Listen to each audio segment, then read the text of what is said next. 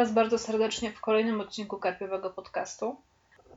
Chciałam tylko zauważyć, że ja naprawdę wyszłam z wprawy i ja już prawie nic nie mówię.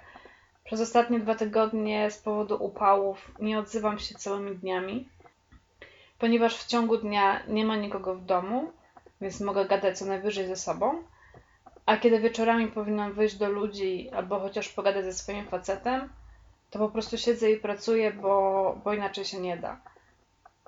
Dlatego pomyślałam sobie, że zamiast pisać recenzję książki Tatulo Joyce Carol Oates, to po prostu nagram podcast. Nagrałam go już raz, ale szczerze mówiąc bardziej przypominał myślenie na głos niż cokolwiek innego, więc postanowiłam, że może teraz, jak już trochę mi się w głowie poukładało to, co chciałabym Wam powiedzieć, to po prostu wyjdzie lepiej. Chciałam nagrać coś dłuższego, ale podejrzewam, że znając mój talent do skrótów i do zapominania o różnych rzeczach i do mówienia bardzo szybko i bardzo niewyraźnie, pewnie i tak wyjdzie góra piętnaście minut. Książka Tatulo nie jest długa i do tego, chociaż czyta się szybko, to muszę przyznać, że wymaga skupienia. Co prawda nie jest tak trudna książka jak Przeklęci, którą też aktualnie, aktualnie czytuję. Natomiast wymaga skupienia na szczegółach, ponieważ... Dobra, mam tysiąc wątków naraz w głowie. Ponieważ chociaż Oates pisze pro, prosto, ma bardzo prostą narrację, to bawi się w subtelności.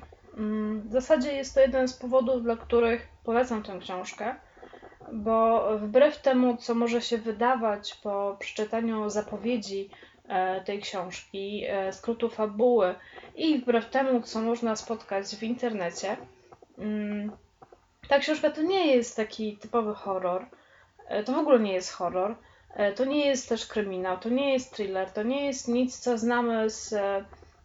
z popkultury, z książek, chociażby K'Chama, do którego jeszcze będę porównywać Tatulę, ponieważ to jest książka, która ma tematykę, którą znamy z, z właśnie z tych gatunków, ale w ujęciu mainstreamowym. O co, o co mi chodzi? Chodzi mi o to, że tam nie będzie szczegółowych opisów tego, co tytułowo Tatulo robi porwanemu dziecku. Tam nie będzie epatowania tą przemocą, zwłaszcza seksualną i tak dalej. Chociaż no, z pewnością, nie oszukujmy się, ale temat pedofilii jest bardzo nośnym tematem i mnóstwo osób sięgnie pod tę książkę właśnie ze względu na temat pedofilii, ponieważ łatwo poruszyć czytelnika, pisząc o krzywdzie, y, która, się, która się dzieje dziecku. Jednak Oates nie skupia się na tym.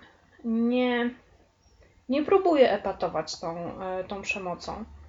Wręcz powiedziałabym, że specjalnie momentami jej unika i pewne rzeczy zapisuje jedynie w formie sugestii, y, które, no właśnie, wymagają uwagi, żeby po prostu ich nie przegapić. A łatwo w tej książce nie zwrócić uwagi na, na pewne elementy, które, które są tam po prostu najmocniejsze. Chociażby taki szczegół. Ten chłopiec w pewnym momencie wspomina, że Tatulo zabrał go do parku, gdzie spotkał mężczyznę z kamerą. I tak naprawdę, jeżeli czytamy nieuważnie, możemy zupełnie zignorować tę uwagę. Narracja nie jest skupiona na tym fragmencie. To jest po prostu jeden z tam fragmentów innego opisu i w ogóle główna narracja dotyczy czegoś innego, a chłopiec tylko to wspomina. Jeżeli to przegapimy, to nie domyślimy się, kim był ten mężczyzna z kamerą i co to tak naprawdę oznacza i mnóstwo innych rzeczy, które implikuje ta scena. To może się wydawać takie strasznie O M. I jak będę jeszcze porównywać Tatulę z dziewczyną z sąsiedztwa K'Chama, to chciałabym uniknąć takiego wartościowania. Ja nie, nie próbuję naprawdę powiedzieć, że mainstreamowe ujęcie tego tematu jest lepsze. Ja po prostu twierdzę, że jest inne. I jeżeli podejdziemy do tej książki z takim samym nastawieniem, z jakim podchodzimy do, do, do wszelkiej maści thrillerów, horrorów i tak dalej, do tego bardzo popkulturowego ujęcia tej tematyki, to się zwyczajnie rozczarujemy, bo tam nie ma torture porn. Tam nie ma epatowania tym wszystkim. To jest bardzo subtelne, chociaż da- nadal mocne, chociaż nadal są sceny, które poruszają, chociaż nadal dla osoby naprawdę wrażliwej będzie to trudna lektura, to nic nie jest podane na talerzu. Jak porównam sobie Tatulę do Dziewczyny z sąsiedztwa, to wtedy dostrzegam tą ogromną różnicę w, w ujęciu tego tematu i jak bardzo, jak bardzo Oates potrafi, przyjmując znaną już tematykę, podejść do niej z zupełnie innej strony. Podobnie było na przykład w Niebieskim Ptaku. W ogóle to była pierwsza książka Joyce Carol Oates, którą przeczytałam.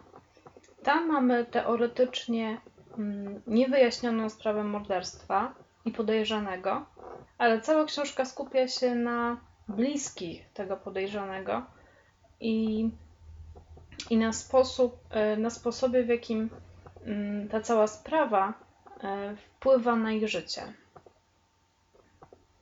Nawet jeśli współczesne kryminały dużo mówią o całej tej otoczce, o tym, jak zbrodnia wpływa na, na ludzi, na społeczeństwo i tak dalej, to jednak te akcenty są zupełnie inaczej rozłożone niż w Niebieskim Ptaku. Podobnie zresztą było na przykład w książce niewydanej w Polsce, w Zombie Oates, kiedyś pewnie jeszcze coś powiem na, na jej temat, gdzie mamy seryjnego mordercę, który nie jest też jakoś strasznie oryginalny. Zresztą podobnie jak Tatulo.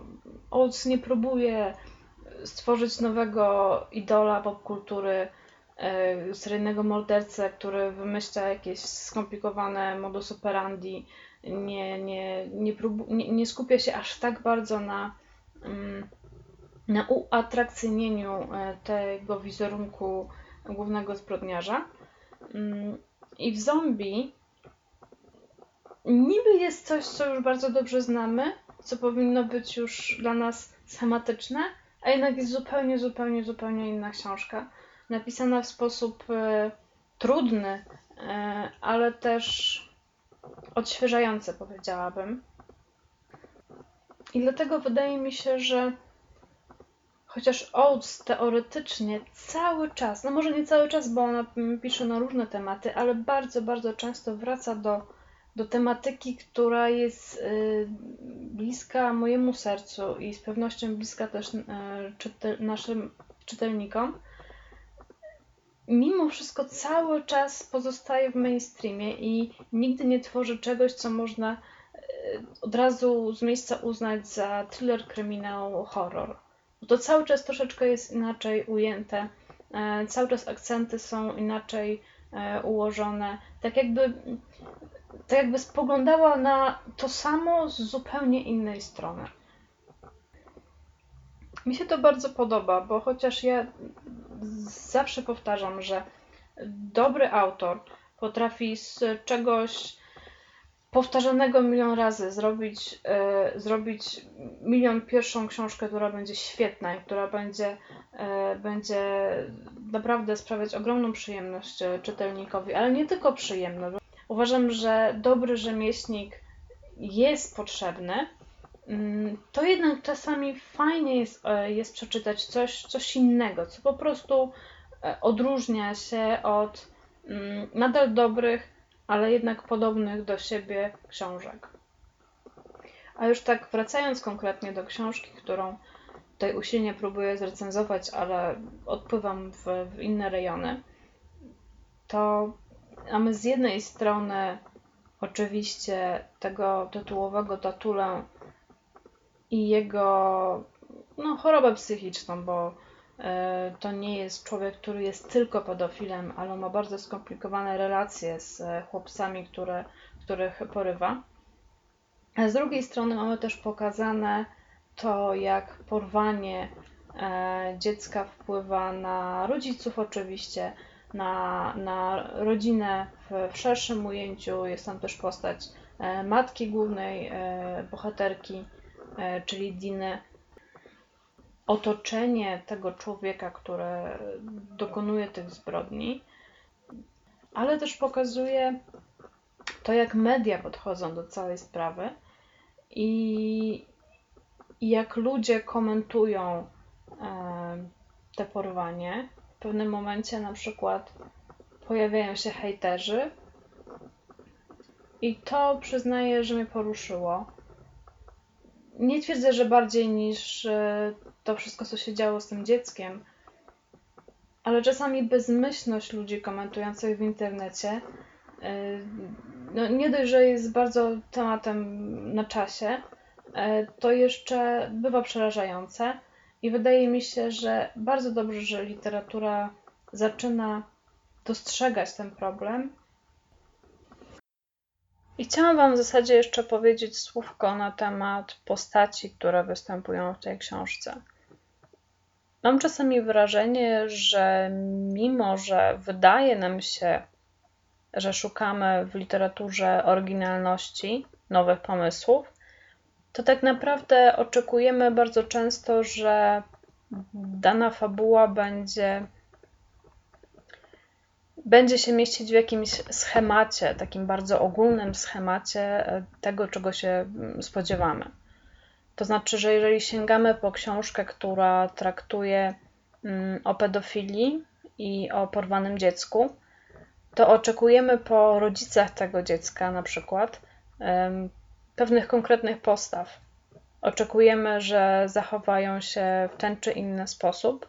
I nawet jeżeli, jeżeli czasami nie jesteśmy świadomi tego, że mamy w głowie te schematy, to jednak one się w jakiś sposób ujawniają w trakcie lektury, gdy, gdy podchodzimy do fabuły z takim mm, przekonaniem, że coś jest nie tak. I powiem Wam szczerze, że podejrzewam, że dużo osób, które będzie czytało książkę Oates, będzie się właśnie tak dziwiło postawie rodziców. Dlatego, że w kulturze jednak istnieje, nie wiem, czy powinnam używać słowa topos, ale jednak istnieje taka postawa, której się, której oczekujemy po rodzicach porwanego dziecka. I ci, których znajdziemy w książce Oates, są, są zupełnie inni. To nie jest tak, że ona na siłę próbuje i pokazać, jak są oryginalni i, i próbuje na siłę być oryginalna, ale oni są bardziej jednostkami, które w sposób tylko im właściwy reagują na to, co się stało, niż, niż wzorem. Dlatego ta książka nie jest dobra dla ludzi, którzy podchodzą do literatury z zamkniętym umysłem i szukając kolejnych realizacji tych samych, pomy- tych, tych samych schematów.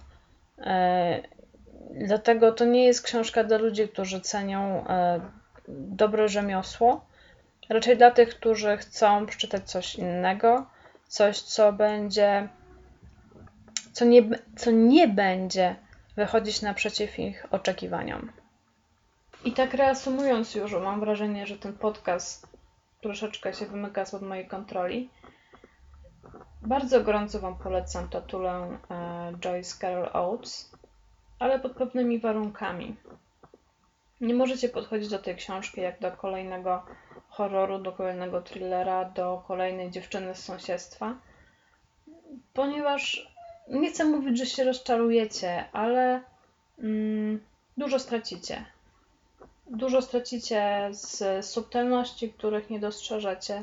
Dużo stracicie z tej całej otoczki, której Oates poświęca bardzo dużo miejsca. I jeżeli będziecie tylko czekać na krwawe opisy, to, no to nie, nic nie wyciągniecie z tej książki. Natomiast byłoby szkoda, bo wydaje mi się, że nawet jeżeli to nie jest nie wiadomo jak oryginalna książka, nie wiadomo jak oryginalny pomysł i z pewnością tytułowy Tatulo nie zapisze się w historii najbardziej ciekawych zbrodniarzy literackich, to z pewnością całość zasługuje na uwagę.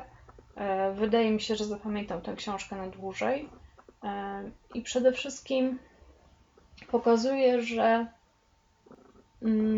literatura ma to w sobie, że potrafi mówić o pewnych rzeczach wprost, ale potrafi też w taki bardzo emocjonujący sposób operować niedopowiedzeniami.